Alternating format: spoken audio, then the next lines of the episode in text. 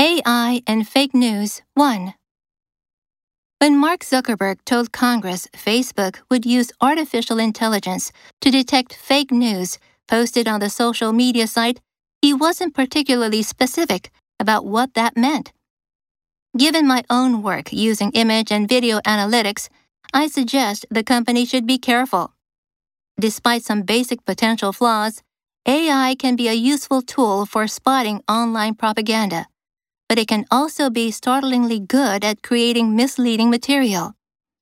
Researchers already know that online fake news spreads much more quickly and more widely than real news. In an online world where viewers have limited attention and are saturated with content choices, it often appears as though fake information is more appealing or engaging to viewers.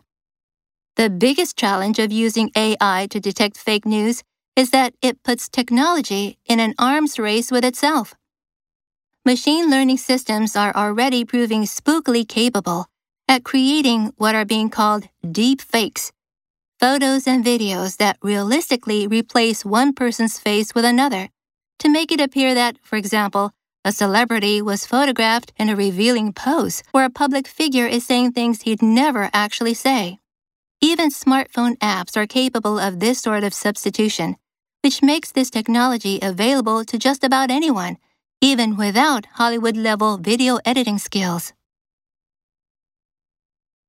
Flaw. There is a fatal flaw in his argument. Spot. They spotted the suspect in the crowd. Startlingly. He is a startlingly intelligent student. Misleading. The headline is quite misleading. Saturate. The second-hand car market is saturated. Engaging. She talked to me with an engaging smile. Arms race. A global AI arms race is inevitable. Spookily. These photos are spookily similar. Revealing.